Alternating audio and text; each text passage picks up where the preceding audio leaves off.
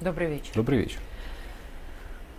Я очень люблю темы обычно обсуждать все-таки на, касаемые нас, и как ни странно, вот Франция оказалось, что нас очень касается даже. И не только геополитически, а в целом, да, а ситуация очень интересная. И хотелось бы задать прежде всего вопрос. Не кажется ли тебе, что за теми, кто сегодня пытается погубить Францию, стоят те же самые, кто пытаются уже на протяжении очень долгих десятилетий погубить нас?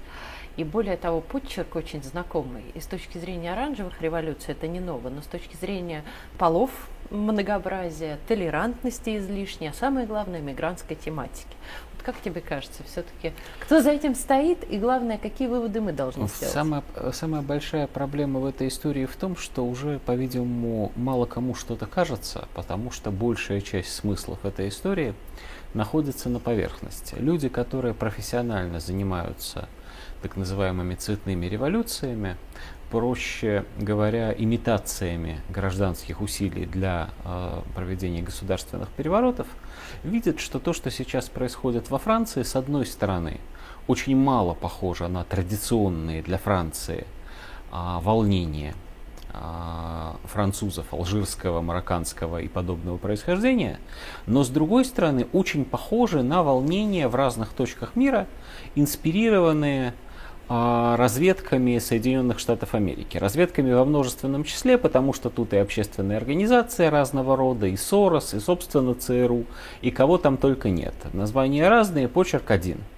Я вот не далее, как сегодня, читал размышления одного нашего востоковеда, который поразился тому, как поведение протестующих, ну в кавычках, конечно, мятежников, как их, вот, в Марселе, во Франции, до какой степени оно похоже вот, до степени смешения на поведение именно что мятежников в Гонконге в недавние еще годы, когда э, у англосаксов существовала иллюзия, что можно оторвать Гонконг от Китая и сделать его чем-то вроде отдельного города-государства под англосаксонским управлением. Ты, наверное, помнишь, что Гонконг был э, долгое время в аренде у Англии, потом был передан Китаю, а еще потом, но не сразу, там начались молодежные бунты, собственно, против интеграционной политики, которую вел Китай, при том, что Китай Так с самого начала, ну, в тех масштабах уже давно Уже нет. но все равно Вот, они но, конечно, оппозиционные, да. Гонконг оппозиционный, одна страна, две системы, вот это вот все. Так вот, он обратил внимание на то,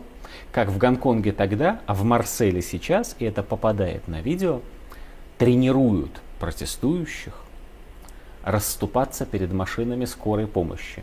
Раз дубль, два дубль, три дубль. Они малограмотные, они не понимают, почему именно эту машину с мигалкой им не надо бить палками, а надо наоборот перед ней расступаться. Наконец, пять дубль. Ну, Случилось. случилось. Оно проехало свободно. Вот радостно кричит э, комментатор. Вот видите, это мирный протест. Машины скорой помощи они пропускают. Они сражаются только с полицией. Это было бы очень смешно, если бы мы не наблюдали абсолютно те же технологии на Майдане, На Украине, пресловутом, в в Москве. Киеве. В Москве до этого, до этой стадии дела не дошло, слава богу. Было Скорые купировано на гораздо более Да. ранней стадии, но абсолютно те же технологии на уровне даже плакатов пытались применять Да. и в России. Да. Вот этот знаменитый сжатый кулак Да. А, который что у украинской борьбы, что у русских сторонников, российских, простите, вот слово русских тут плохо применимо, сторонников Навального, что у армянских сторонников Пашиняна во время его и те же переворота. кураторы, которых мы можем Ну, персонально, да? может быть, и нет, может Не-не-не, быть, там какие-нибудь франкофоны в данном случае, с но точки с точки зрения, да. того, как это делается. И очень большой вопрос, а почему же в стране НАТО им, этим тем же самым кураторам, пришлось применять те же самые технологии, что применялись в странах отнюдь не натовских, а вовсе даже наоборот, а, которые они пытались оторвать от свободного мира к себе. И тут э, приходит в голову вот какая мысль. Эммануэль Макрон, конечно, далеко не генерал Деголь. Эммануэль Макрон очень слабый французский президент, который вдобавок не пользуется поддержкой большинства своего народа.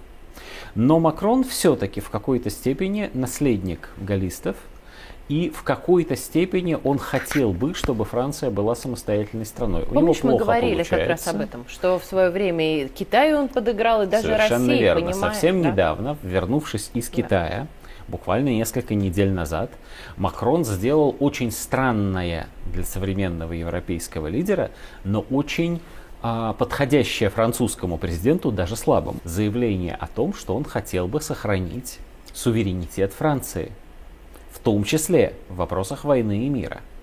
От этого заявления был буквально один шаг до знаменитого решения генерала Деголя о выходе Франции из военной организации НАТО. Деголь ни при каких обстоятельствах не был союзником России, разве что во время Великой Отечественной войны. Да. Вот, и уж тем более не был симпатизантом коммунизма. Э, СССР. Деголь всего-навсего хотел, чтобы Франция была свободной. Точка. Все. От СССР само собой, но от США Вообще тоже. Вот, поэтому он не вышел из НАТО как политической организации, но он вывел французскую армию из подчинения натовского командования. Это прецедент. Он существовал. И Макрон, не сделав пока такого заявления, обозначил саму возможность этого политического хода. Ну вот прошло всего несколько недель. И мы наблюдаем, как протестующие во Франции буквально уничтожают французскую государственность. Причем надо сказать, что те силы во Франции, которые выступают а, на первый взгляд как силы порядка, как, например, а, известная Марин Ле Пен, они, к сожалению, а, делают ровно противоположное а, тому, что может быть, хотелось бы видеть, они подливают масло в огонь. Когда Ле Пен выступает на стороне а, по полиции, которая бьется с, значит, с этими, мы привычно называем их мигрантами, я реплику в сторону сделаю, но они, с нашей точки зрения, они, строго говоря, не мигранты. Беженцы. И это тоже нет большая часть тех, кто сейчас бузит в Марселе и небольших городах Франции, ну как небольших, там и Леон задействован, и Париж уже теперь в пред предместьями, большая часть этих людей являются гражданами Франции. Более того, не в первом поколении. Они лично во Францию ниоткуда не приехали, они там родились. Они потомки, с одной стороны, алжирцев, которые эмигрировали во Францию со своей родины, потому что во время французской оккупации Алжира они служили как раз французам, а не местным. А, они марокканцы, примерно та же самая история.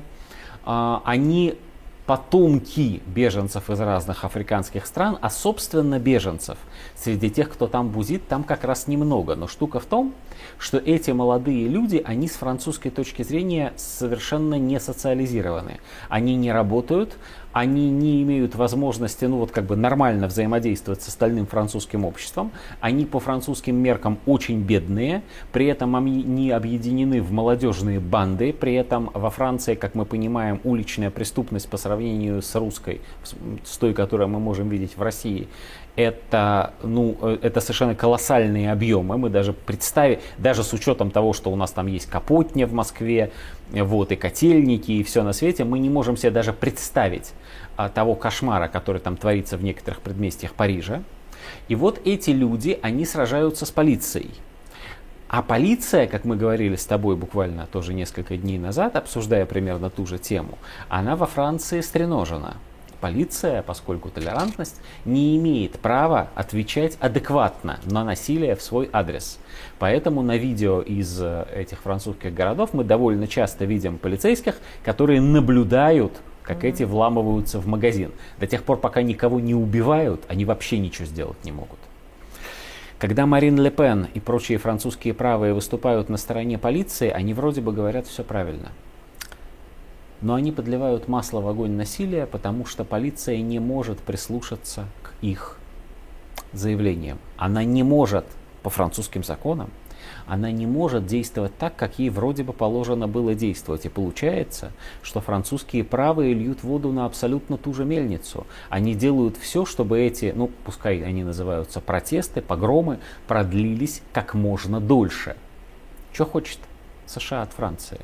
США хочет, чтобы Франция не существовала как самостоятельная политическая Даже больше сила. Британия, как мне кажется. Ну, пусть англосаксы. Да. США сейчас вроде как в авангарде этого всего, их больше, они финансово мощнее. С другой стороны, ты совершенно права, Англия это традиционный противник Франции, там исторические счеты. Они хотят, чтобы Франции не было на политической карте мира, чтобы она была абсолютно управляемая. Следующая Им даже Германия. не так важно... Правильно?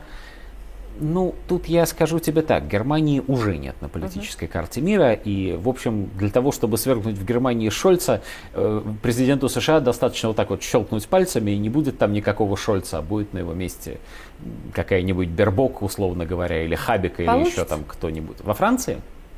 Думаю, что прямо сейчас нет, но очень широкий шаг в сторону а, нивелировки Франции как самостоятельного государства будет сделан.